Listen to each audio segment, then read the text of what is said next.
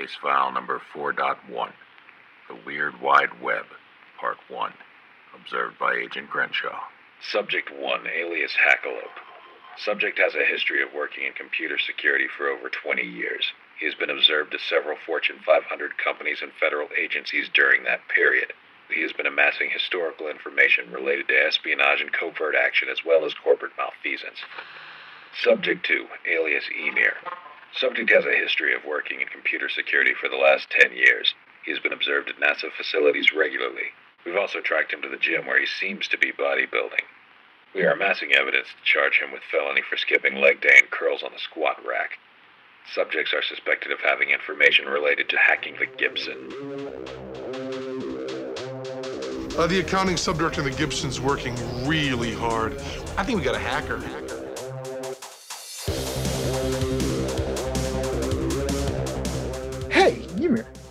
Yep. do you know what uh, Steve Jobs did when he got fired from, I mean, excuse me, left Apple in 1985? 1985. Yeah. These, these sit down and start uh, designing the iPod. No, no, that would actually come when he came back to Apple. okay. When he left Apple, he started a company called Next Computing. And was inspired by a conversation that he had with Nobel laureate Paul Berg, who wanted Jobs to create what he called a 3M computer, which was Okay. kind of a stretch goal at the time. It was a workstation with one megabyte of RAM, one megapixel display, and one megaflop of CPU performance. Mm, okay. So I just looked this up, and in order to get one gigaflop of performance in about 1984, 1985 would have cost Hmm. you about $46 million in, in Jeez. adjusted 2020 dollars. Okay. Damn. Okay. Now, 10 years later, 1995, which you could go to the electronic store and buy off the shelf for between two and three grand, maybe a Hmm. little bit more. You could get a megapixel computer if you got an upgraded video card and a better monitor than what normally came with that stuff. Otherwise, you were Okay. about at three quarters of a megapixel. Mhm. But you'd have about 16 megs of RAM, typical just off the shelf. Expandable, but that's where you were at. And you were about 100 megaflops, maybe a little bit shy. Okay.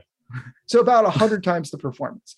And Yeah, yeah. the price per gigaflop had gone down from 46 million to about 48,000 into adjusted 2020 dollars. Right. Yeah. And at about 2015 or so, a gigaflop of performance was available for under a dime in adjusted 2020 dollars. Mm, It was kind of Moore's law yeah. in terms of practical what it actually cost. So they started Next Computing, which was actually backboned off of a Unix thing. And they made a higher education focused Unix like Unix esque operating system. And uh, in 1990, Tim Berners Lee's, along with his collaborators, Ari Lauten and Heinrich Nielsen, demonstrated the first web server, the CERN web server and web browser that started CERN CERN? Yeah, CERN, CERN in Oh, okay. Yes. yes. Not just high energy physics anymore. So they used a Next workstation in order workstations to develop the, the very first web servers that started it all. Oh, damn. Okay. Next didn't end up actually being a, a big commercial success. It merged with Apple in 1996, which was basically they bought it out, but they called it something nice. But they kept Jobs on and event and Jobs worked his way back to being CEO of Apple, which is where we where he got the ability to start them designing, building, and and selling iPods. So weird tangent, just because I listened to a Behind the Bastards episode on Jeff Bezos uh, that covered this. So I did not realize that at the time both Jobs and Bezos were competing for like music delivery in Yeah. some format. And the reason Jobs kind of won out is that Bezos doesn't really understand music and does not like music at all. I always knew he was a freaking android. Yeah, he uh, he apparently uh, memorized radio station call numbers to demonstrate to people that he w- he was into music. he's a, and made an enormous success. Even if you discount the fact that for a very long time he's been paying a lot less in taxes than probably he should have, but Yeah. big commercial success. But let's be honest, his business model was like the Sears catalog from the 21st century. And that's what he did until he started building AWS. So it at least was a business model that worked. But to put a cap on the whole next step thing, the next step operating system was the starting point. Some of the code, maybe, probably, but a lot of the ideas from the operating system came Mhm. from Next Step. Uh, in fact, it's been said that it was the biggest reverse takeover there ever was because 10 years later, Apple had a bunch of Next people in a lot of really important positions, and all of the Mhm. technology that Next developed became the foundation of so much that Apple did from then on. Interesting. Were they also like behind AppleScript and stuff like that? Or Very likely, okay. if they had not acquired Next, we would not have OS X. Anything's possible. Everything's counterfactual, but but probably not. At least not in my opinion. Um, such a such a shame. Then some of my missions would not use Macs and could actually be using Linux instead.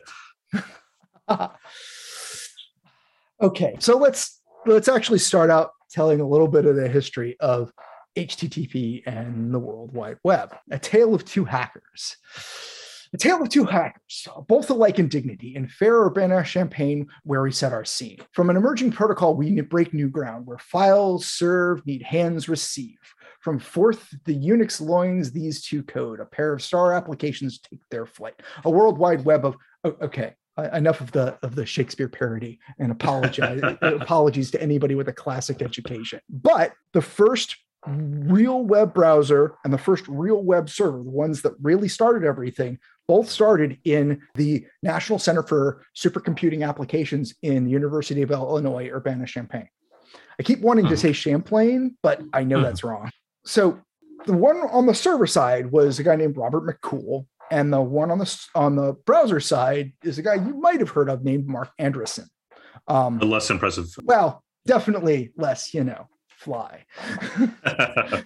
So the NCSA web server wasn't the first web server, but it was released not long after the first one. And in 1993 it was basically the web server everybody used. If you were running a Hmm. web server, chances were very good you were running the NCSA web server. And then okay. uh, right about the same time, Mosaic 1.0 was released from the NCSA, which was the predecessor to Netscape Navigator and was the first graphic web browser. Oh, man, I remember Netscape. Yeah, well, this is before. This is even before Netscape. This was like the big thing was that they would dipl- dis- display pictures in line with the text rather than Oh, having it as a separate click. Yeah, you can download and use Mosaic now as kind of a Mhm. play around thing, but there's a lot of like static linked stuff that were content pieces for it. A lot of the the menu systems and stuff were actually links to the web server oh, damn. the, the web server at the at the uh, NCSA. So it's a little interesting because we really got away from that in the early um, internet. We got away from that whole like online function, uh, like the functionality requiring an online connection to a specific places. But we've come to the world where the complexity of the current web services almost makes that required. There's some pretty interesting Mm. stories of what happens when some libraries are no longer available or eh, or some incorporated scripts and stuff aren't available Oh, yeah. yeah there so there's like javascript libraries where you say include a javascript toolkit from another site and if the user can't get to that other site well Interesting. Okay. i don't have this in front of me because i didn't mean to really talk about it but there is a case where a guy was maintaining a library just a i don't even remember what it did it was just a kind of a little thing Mhm. that they was just hosting he it was open source software and at one point he just took it down and broke the web for like a day That's amazing. Yeah You just I mean, like throw it behind a paywall and be like, haha, come come at me now. yeah, come at me bro Uh, That's actually um, another tangent in World of Warcraft, one of the Mhm. add-ons. Can't remember exactly the acronym for it, but it was used for um, plotting out runs through mythic dungeons. mhm. And at one point, the guy behind it was like, "I am going to require you to pay for this now. Like starting like next week, you have to pay for it." And like everyone, everyone used it. So someone basically just forked his code because it was open source and was like, "Well, my version you don't have to pay for." Well i've used some tools that did fork because the guy stopped maintaining it or actually in Mhm. one case the developer i played path of exile and the developer for one of the really important tools got hired by the company and he just didn't have as much time to to stay up on it so there was a community Mhm. fork Yeah. so that'll teach you never make your code open source Exactly. No, make your code open source. It's really it's, it's very it's very important. Anyway, so the Mosaic browser did support protocols other than HTTP.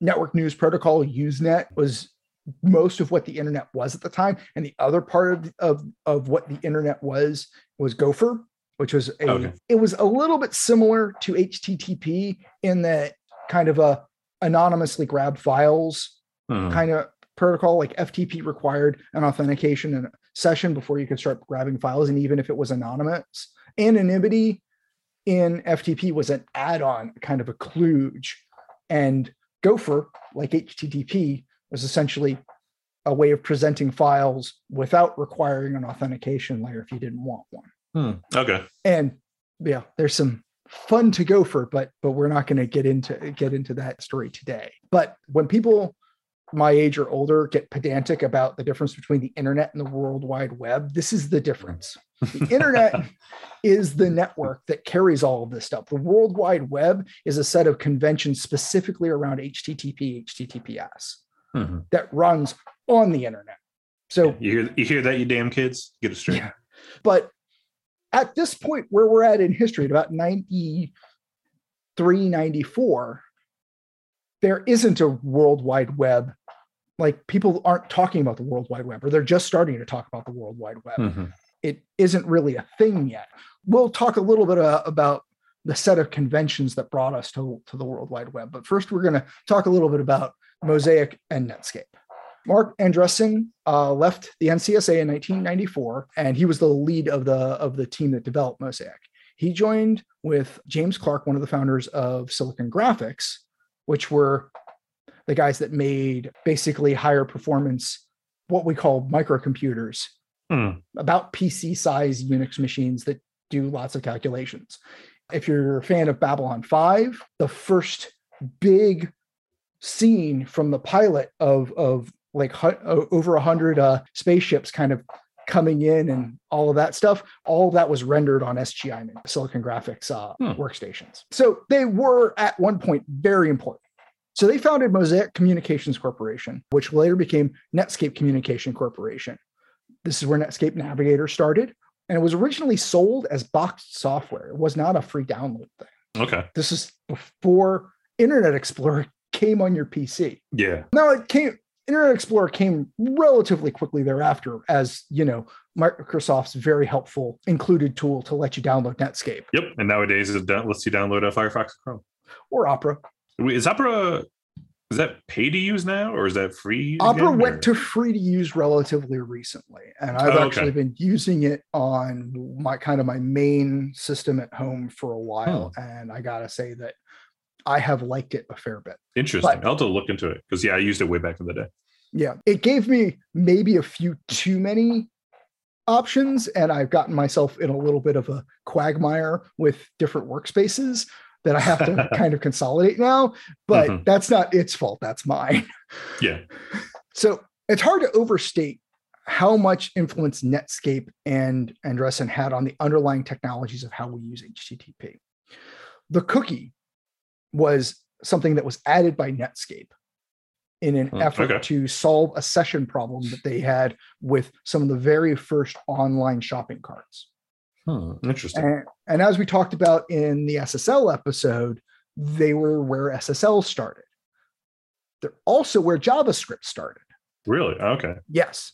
And remember, Java and JavaScript, two completely different sets of code. so, like, really important foundational stuff. If you get underneath the surface, you start scratching the paint off. In a lot of cases, you see stuff that originated with a whole set of Netscape innovation. Just like when Hmm. you start scratching anything Apple's done, you start seeing stuff from Next. yeah. yeah. So now we have a web browser and a web server. How do people find websites?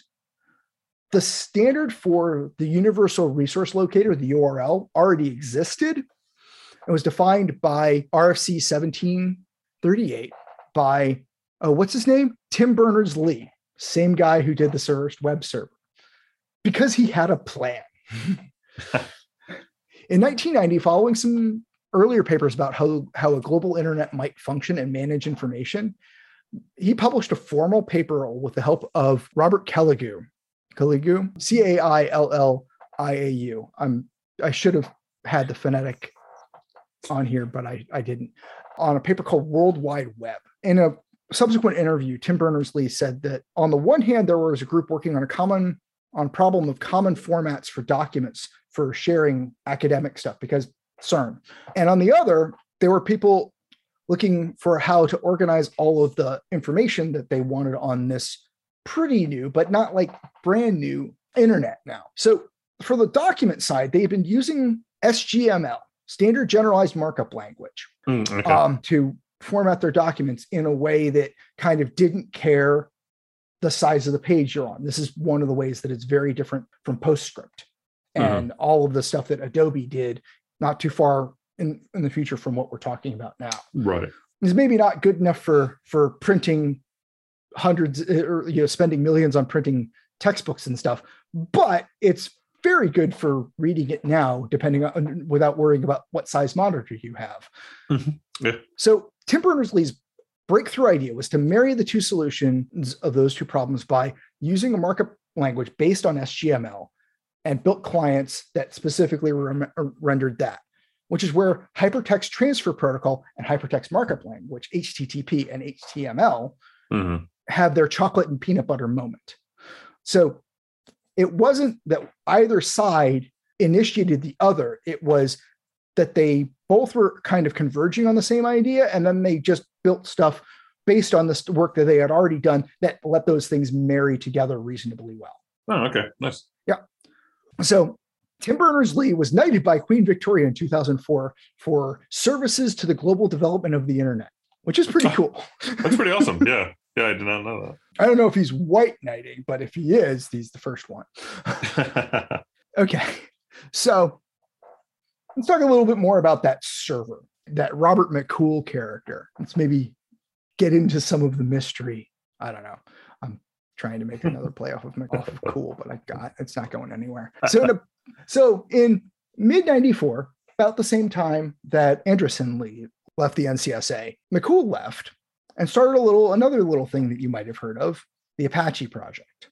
yeah, I heard about them once or twice. Yes. So their first software of a pretty wide portfolio of different efforts that they either have initiated or have custody of. The first thing was the Apache web server, which was started from the point of the NCSA code, but there's been a lot of continual revisioning and, and refactor. This is one of those trivia things that either people who are listening are, of course, I've heard that, and and and the other half of the folks will be like, oh, that's where it comes from. Apache got its name from a, basically a contraction of Apache web server, Apache web server. I actually Yeah. never heard that. That's great. They tell the story a bunch of different ways, but that's a pretty consistent one. Yeah. yeah. So I think this is where it started, and then they alibi it back to the Native American story that they use. And I mean, mm-hmm. I this isn't one of those Cleveland Indians or Washington football team situations from a cultural appropriation point of view or or, Mhm. or, or a derogatory point of view. But the Apache web server is still a major web server on the internet today. It's still the dominant one, but only by a couple of percentage points. It's about uh, just a hair more than a third of all the servers on the internet, based on the Netcraft surveys, are Apache. really? I would have Um, thought Nginx had taken over by now. Nginx ha- is basically another third, and it's it's like really close now. Hmm, okay. And then the other third is Microsoft's IIS web server. Yeah, God. Well, there's some stuff that's integrated. There are a number of applications that are kind of integrated directly with the IIS, and you can understand why they made the engineering decision if they were going to do take that development platform. Oh yeah, I can understand it. I just hate it. yeah, I'm not a big fan, but I can tell you that integration of things like SAML and directory authentication and stuff like that is smoother in IIS because it's so close. It's so much more integrated with an operating system that deals with that stuff kind of natively. Yeah. So like there are there are legit reasons to make that decision, even if I find it frustrating. I mean, you run Apache web servers for years, and then somebody says, "Hey, can you do this thing with IIS?" And it's like, menus? Why can't I just copy the config? Oh, right, registry. Yeah, that was my yeah, my issue with trying to use IIS, and I, have done like a few things, like um, WSS hooks into it, so does uh, mm. certificate authorities and stuff like that. But yeah, like just all the menu options and stuff, and I was like, I just want to yeah. like throw the files where I need them to be. Yeah, well, it's also like the a lot of those of us who who've worked in the Unix world for a fair bit have a lot of like pretty good techniques for versioning our config files and being able to fall back really fast. And when yeah. you're dealing with a GUI, it can be really hard to undo all of the things that you changed since last time and do it quickly. Exactly. Make files it, like dot backup, yeah. dot backup, dot backup, dot backup, dot backup, dot backup. Yes. Classic version control.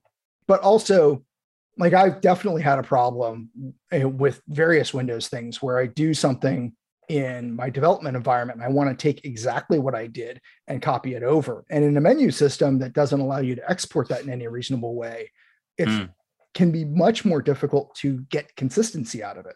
Yeah, you'd think by now they would have some sort of XML export import function. There are techniques for exporting registry stuff, and I'll mm-hmm. admit mm-hmm. that I don't do a lot of IIS work. I, I try to avoid it, but there are folks that are actually pretty darn good at this kind of thing. I'm not going to take anything away from them. I just I think that there are some things that are strictly better about doing things that way. Even if you were to make the config JSON or YAML or something like that, and mm-hmm. then give a GUI interface to that, it would still be strictly better than this the opaque registry mechanism. But you know, yeah. we're we're we're way off topic. Back to the internet. So Nginx was developed specifically to be faster and less resource intensive than Apache. Both Apache and Nginx have reverse proxy load balancing times function. I think that the Nginx stuff might be more robust at this point. Yeah, I've actually I built a reverse proxy uh, load balancer. I think around last year, and getting it to work with a lot of my internal applications. Was kind of a pain for some of the stuff, especially like if there was any like CGI stuff or like uh, mm-hmm. you know having to tweak configs for the base URLs and all that stuff. Whereas I'm rebuilding it with Nginx, and so far it's like literally just like plug and play for a lot of the stuff. It just works. It's almost like Apple made it. Apple didn't yep. make it. But one of the things Apache allows you to have some more granular control of files in the directory. Nginx basically just files uh, just follows the operating system mm-hmm. permissions. So there's some things that that are that are some capability differences between the two. And the other thing that is kind of that is easy to forget is that Nginx, when it's being used as a reverse proxy, might be hiding Apache or something else, web servers behind it. Yeah, yeah. So like these these survey numbers have some flux fluidity to them. Yeah, like for an example, actually, my Apache reverse proxy was hiding an Nginx behind it. Right. So maybe that's a wash. Maybe there's some different differences. The numbers are close enough. We're not swearing to them. Besides, they're not our numbers; they're Netcraft's numbers. Anyway, so I was saying that that the Apache project has a lot of other projects. Well, things like the Apache projects, Cassandra, Spark, and Kafka, they were the starting point for a lot of the big data applications that proliferate the internet at this point. Cassandra was the same kind of document DB that MongoDB is. And mm, okay. MongoDB, um, DynamoDB in AWS is just basically Amazon's version of MongoDB. Mm-hmm. And Cassandra, I believe it was Cassandra, was the was the backend for Facebook for a really long time. I don't know if they've transitioned. But Spark is some job control. Kafka is a mechanism, if you're familiar with Elastic stuff, of I believe Kafka does the translation of records that come in into the JSON document format that a that a document database would use. Mm-hmm. They also took up the uh, maintenance of the Open Office project after Oracle discontinued development. They contributed all of the IP to the Apache Software Foundation, the ASF. So, like yes, LibreOffice is a branch, and frankly, that's the one I use personally. But the Open Office IP that exists right now is all hosted by the Apache Software Foundation. As mm-hmm. like, just to talk about the that Robert McCool started something big and actually really important to the underlying technology that we use on the internet and and the things that we use every day. I mean, if you can make some pretty capable stuff by just using the open source stuff that the Apache Foundation has made available to you. Even right, if yeah. you don't want to, you don't have the ability to spend up and spin up on the things that Elastic sells. And Elastic Mhm. does a good job, but you have alternatives. You have open source alternatives. Is what I'm going to Yeah, say. yeah, exactly. Yeah. And maybe Elastic would have never gotten there if those tools hadn't been there and the need for something like Elastic hadn't become manifest because enough people got a chance to try and solve their problems with the open source solutions to start with. Yeah, I mean that this seems to be the general flow of things. Is like hmm. the open source product comes out, everyone loves it, and it's so widely used that eventually people realize like, well, we can make money just forking this over and then like you know paying for subscription maintenance and stuff like that. Well, and making it better. I mean, it, Yeah. it's this isn't hmm. dissimilar. El- Elastic, mean, we talk about Elastic, but Splunk is essentially a set of similar, uh, using similar technology. And the really important parts about both of those things is managing a lot of the backend stuff. Yeah, you can Mhm. roll your own, even if the code was identical for for rolling the underlying databases. It's all the management of creating indexes, creating shards, managing all the disk space and everything like that. You pay for the software that manages that for you so that you don't have all of that extra O&M load, operations and maintenance load. Like- yeah, I mean it was it's it's equivalent to uh, ESXi and vSphere. Like Mhm. ES, ESXi was built off of KVM. Was it KVM? I think it was KVM, right? Um, Was it Xen or KVM? I don't Oh, I think I think it was Xen. But yeah, like like v, vSphere is how you manage everything because like, like you could do it from the command line. It's just horrible. Right. And anybody who's built a relatively large Linux, Unix infrastructure, like you can spend your whole life making little shell scripts to do all the work. Mhm. But like in the case where somebody's already done all of that for you or done a lot of that for you, why reinvent the wheel? Go on to newer and cooler problems. Yeah, yeah, exactly. Anyway, so those are the stuff. Let's talk about the protocol itself. HTTP was meant to serve static documents and starts with a basic header. You can have a get, a put, a post, a head, or connect. Connect, you're not going to see a ton of unless you're running a proxy. That's basically a hey, I'm facilitating a connection through HTTP. It's a proxy kind of stuff. So we'll go past this. You're gonna most of the stuff you're gonna see is a get, but and put is relatively rare, although it's been making a little bit of, of a comeback. Get and put are operators that have the same name as operators in FTP. Uh, I don't think that's a coincidence. I think that they they said, well, FTP does this. Let's start from there and start working from uh, working that out. Right, that Um, makes sense. and there's also post and post is kind of the most interesting one especially nowadays from my opinion because Mhm. you'll have the resource but in the body of the after the header in the body you'll have some set of requests of parameters to have the server handle a bunch of user provided data Mhm. and res- and respond with that. Nowadays, that's usually JSON from most of the analysis stuff I've done of all of the stuff that I've done security for. I don't know that there's a lot of difference in there, but you could easily see someone using YAML instead. So get and post are the ones that you're going to see the most nowadays. You'll see some head sometime and sometimes. Usually, I believe that that's mostly checking to see if a document has been refreshed. Mm, okay. So in that top header, you're going to have, you know, get, and then you're going to have a resource, which is going to be the UR, the basically the URI of things, which is going to have the so everything after the host name Mhm. Is going to be the resource of the request, and then that line is going to end with the HTTP version, this is, which nowadays is going to be usually one or one one. Actually, you should see one one because Mhm. one O has not been in explicit use for a long time.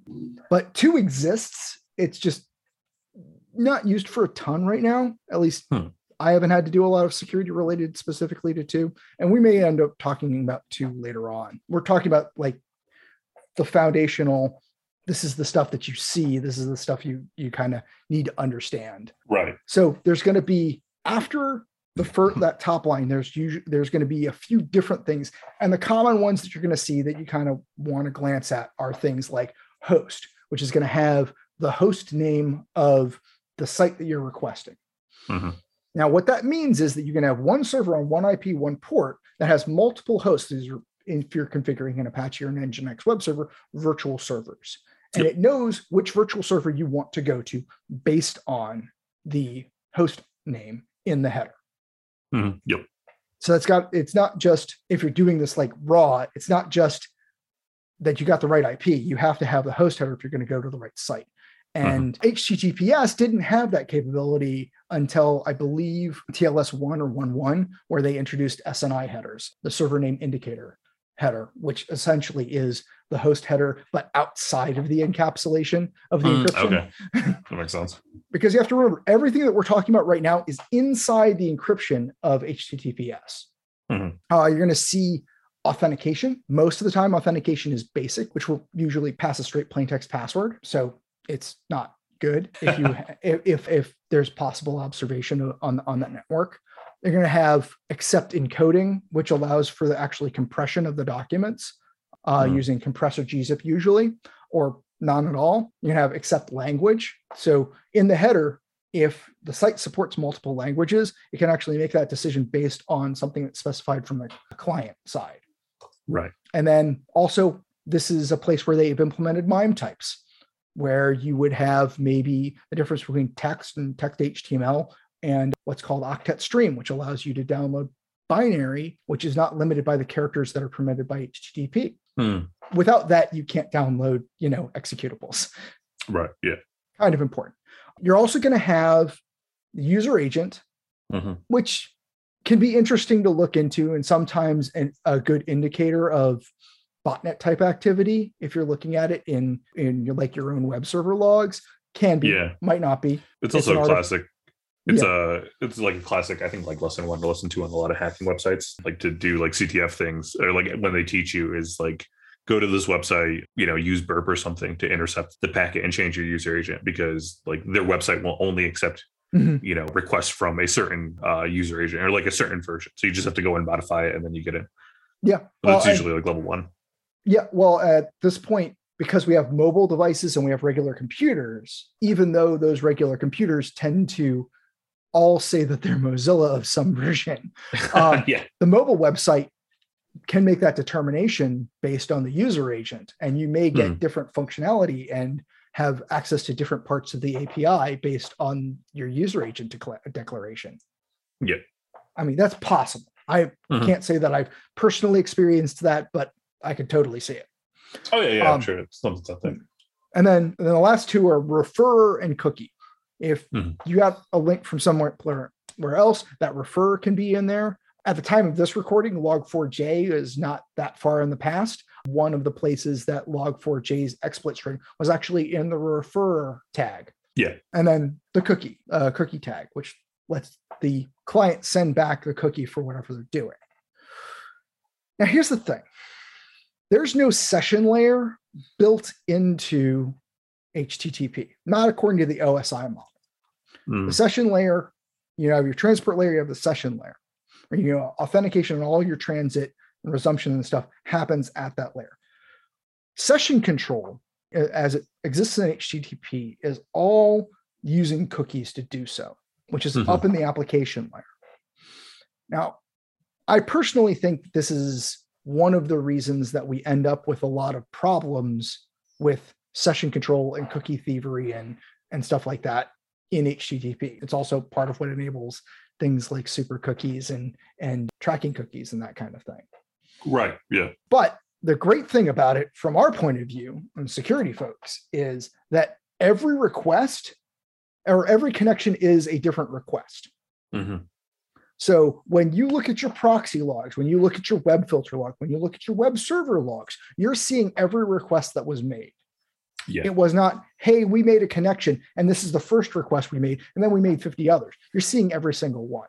Yep. And that's from a forensic point of view, when when you and I and hopefully a, a good chunk of our listeners are doing security operations and they're they're doing an investigation, they get to see everything that that user did or that that host did.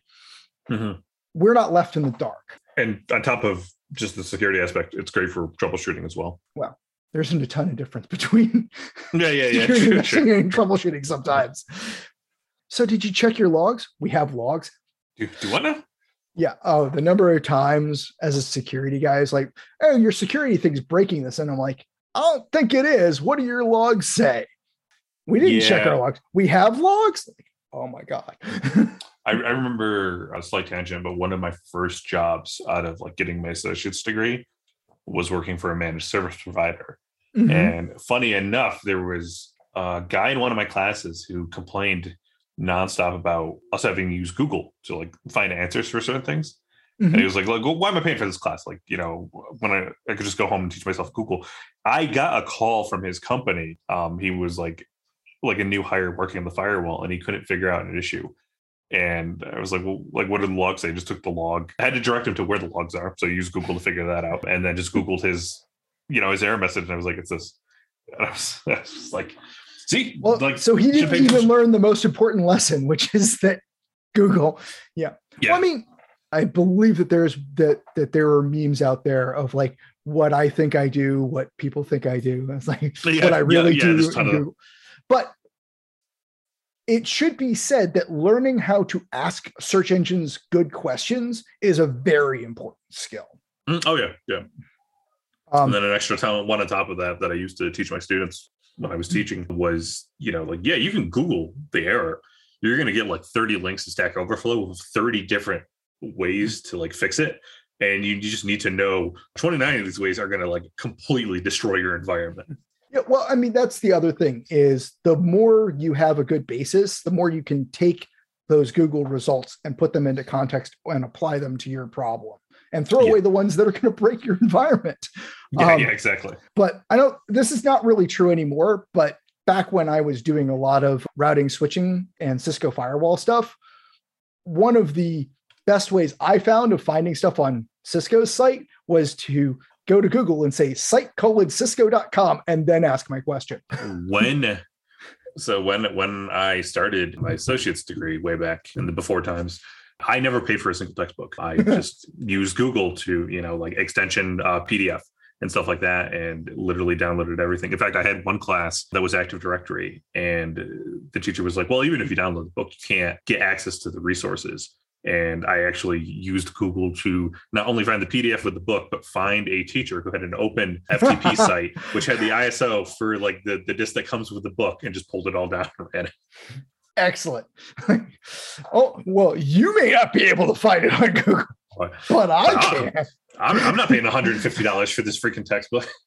So I spoiled the story a little bit about cookies. Netscape added cookies to HTTP when they were trying to resolve some technical problems coming from an MCI engagement for creating an online shopping cart.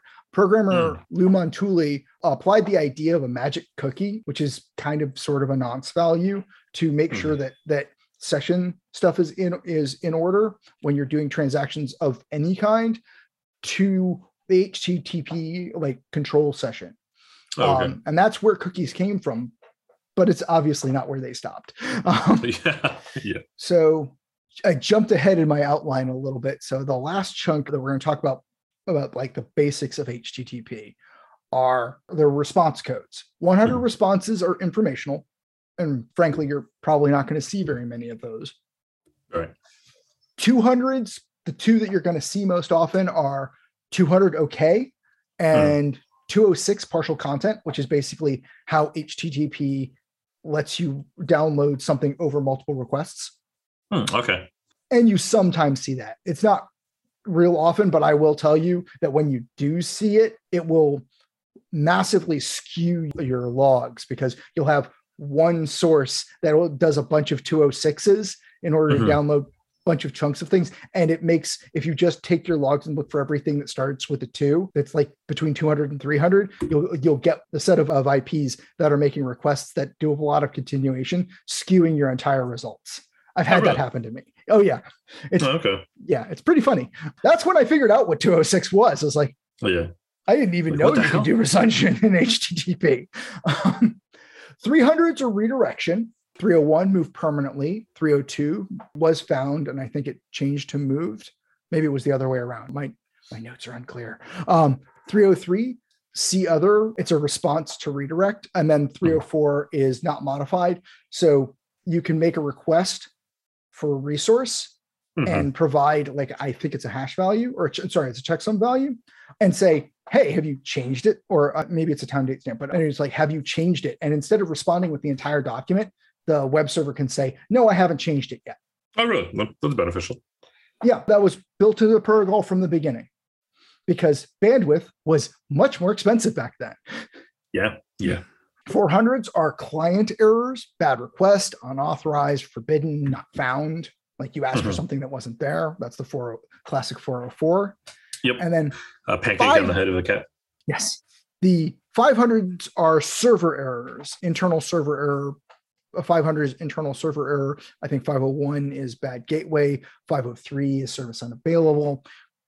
500s are the server is having a problem. 400s are you you did something wrong asking for something. Yep.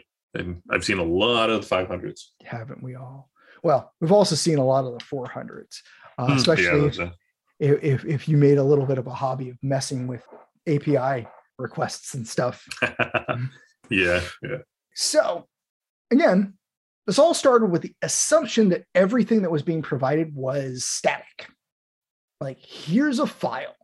But as I think everybody is dealt with at this point, if you go to Amazon and I go to Amazon, we're going to see same structure, much different product recommendation. Well, maybe not much different, but different product recommendations. Yeah. And that's because Amazon is taking an input. Usually that input is a cookie in, in that particular case, and going into its database, seeing what it wants to give to you, and then dynamically generating the content that, that you actually see. Mhm. Now, how do we get from static to this kind of dynamic everywhere thing? Well, it was a long road, but we started with the Common Gateway Interface, CGI. It would originally take an external program that would take arguments from your URI and run something. This is kind of more or less like we get simple API queries. If you have Hmm. your URI of you know, of you know app slash API slash search question mark. Well, actually, in Google's case, it's either it's search question mark or just straight off the off the slash. Question mark says, I'm going to start giving you key value pair arguments. You know, this parameter, that parameter, this parameter, that parameter, or this parameter equals whatever. And parses those out into a bunch of key value pairs, a hash if you've done any programming, or well, if you've done any Perl programming, dictionary if you've done Python programming, um, or an associated array if you've read a computer science book, and would use that to run a program like a C program to generate HTML to give back to the client. Well, in practice, very quickly, there was a module in Apache, mod CGI, which would invoke those scripts for you rather than you having to make like an external program. You Hmm. could tell it to execute, you know, this Perl script using this Perl environment kind of thing. Right. A lot of the early CGI was really done in Perl because this was kind of Perl's heyday as the Swiss Army chainsaw of text processing languages. But I've seen it done in Unix shell scripts. I did see it one time, although this was an internal thing and using DOS batch files, which was crazy, but Yep. I've seen it. So now you're giving the ability to cause code execution on the web server. This is where web attacks really, really start. Before this, the most you'd have were typically things like directory traversal attacks, which are still a thing today. Mhm. You where you'd say, "Oh, well, Apache always puts its website in var www or var http slash, and then there's the website. So if I want to get, if I want to download the password file from there, if it's in this typical place, it's dot dot slash dot dot slash etc slash pa- uh, PASSWD, right? Yeah. I mean, this is actually how I got a lot of those books I was talking about and to Mhm. professor websites is finding one and yeah, just like doing the simple like dot dot slash dot dot slash to just move up, see how far I could go and see what was there. Yeah. And this was in an era before secure configuration was well understood. And in the case of those like etc password stuff, This is before shadow passwords were a thing. Mm. So, like the real hashes were in those password files. If you were running an insecure configuration, and unfortunately, the default configurations a lot of times were not particularly secure. Yeah. and they ran in a lot of cases because it was easy as root. Yep. And for folks that haven't done a lot of Unix system administration, root typically is or administrative level privileges are required to opening a, open a listening socket. So nowadays, this is usually happening behind the scenes, but it'll start a service as root and then change the user that owns the process to whatever it's supposed to be using so that it can open up the sockets and sometimes get access to resources that it only needs on startup. Right. Yeah. But again, this was not a, a well-hoed road in this, you know, 90s, early 2000s era. You had a lot of poorly configured web servers or ones that you just spun up. Nowadays, even if you're not a really experienced Unix person and you start up a web server from any of the major distributions, it's not going to leave you hanging out there. You still get have to make some of your own mistakes to create some dangerous things. Not that you can't, but you know, you you have to do it yourself. Yeah, Um, yeah, it doesn't, exactly. it doesn't come pre-hacked for your convenience. So there were a bunch of different vulnerabilities that came out of the CGI bin problem, but I'm going to talk about one of them because it's fairly illustrative. Some of these problems, these CGI, these vulnerable CGI scripts actually came with the web server as like example Hmm. code. Both IIS and Apache had problems with this at various points in time. So I'm going to talk about PHF just because it kind of shows exactly what's what could happen. So it was reported in 1996 and is currently listed as CVE 1999-0067. And it's a remote code execution vulnerability that affect uh, CGI script included in the NCSA HTTPD, HTTP daemon version 1.5. The PHF script would allow execution of local shell commands by first sanitizing inputs and then passing them to escape shell CMD, the escape shell CMD function. By passing a set of arguments with HTTP encoded characters, an attacker could execute the command and a command they wanted on the web server as the web server's owner user a user ID. And if that was root, then execute as root. And then output whatever the output was to via HTTP to the client. So it was basically a straight web shell. Really? Yeah, and the the script was included as part of the web server. You had to remove it or turn it off. So it came pre-hacked for your convenience.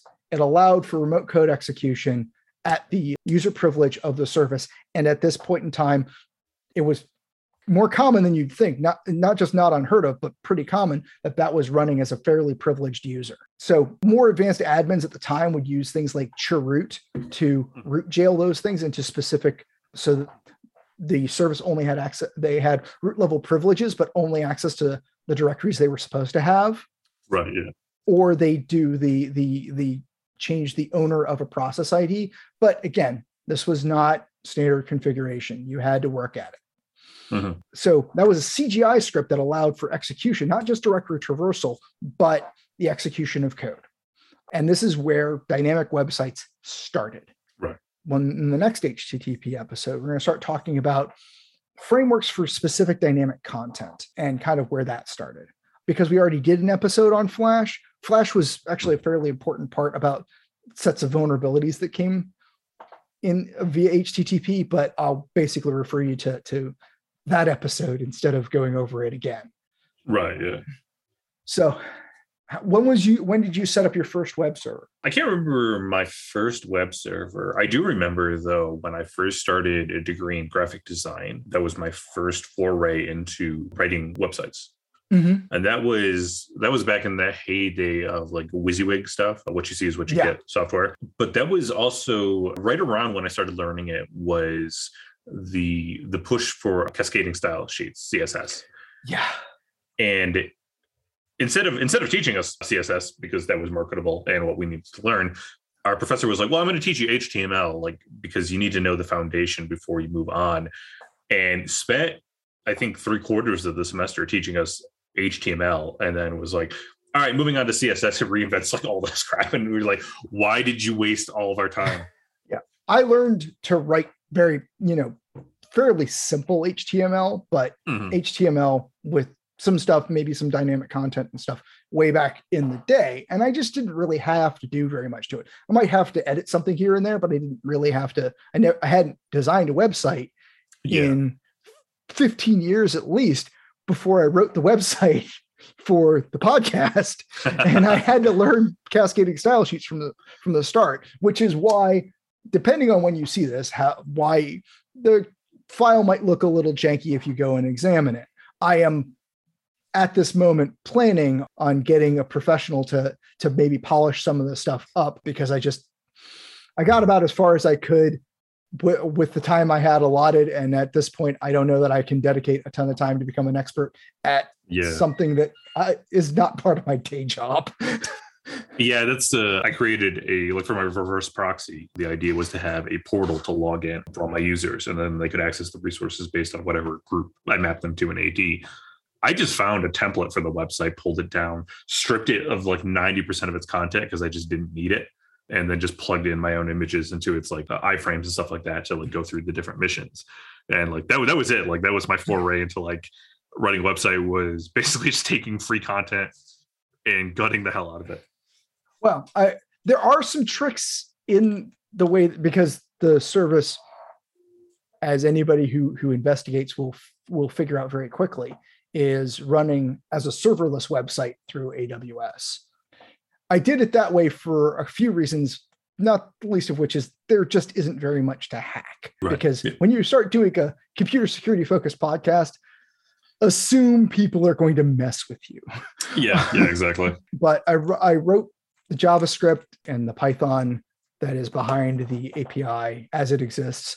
We'll not go into where where we're at right now versus where I hope to be in the very in the in the near future, depending on. Uh, but I I can't swear that I that it won't go back to the slightly janky way that I that that I got minimum functional. But yeah. cascading style sheets and the display system, the display tag system, let me do some things that I have occasionally put into the HTML that I have written. And you'll notice that when you mouse between the about page and the episode listing, it doesn't cause the the page to reload because I did some tricksy stuff with display and some JavaScript. Yeah, that's probably my second favorite thing of like modern websites. tricksy, but it's slightly tricksy. my primary favorite thing with cascading style sheets and everything is the fact that websites scale to your monitor now. Yeah. And it drives me freaking insane when I go to a website that does not have that. Especially like, you know, when it just groups all the text, the tiny little things. And I'm like, what is this? A website for ants? Mm-hmm. yeah i'm reasonably happy about how the- all that works in the, in the in the current website but it's definitely not the pro way to do it the way that i've done it. But all of my testing shows that it's at least still readable so you'll at least continue talking to me because i i, I need that. I, I i can't do every episode myself. Yeah, yeah, yeah, yeah, exactly. so that's http part one the weird wide web. Recording. notes can be found at www.hackingthegibson.online. Follow Hack the Gibbs 1 on Twitter to get notified of new recordings. Support the continued observation of Hacking the Gibson on Patreon.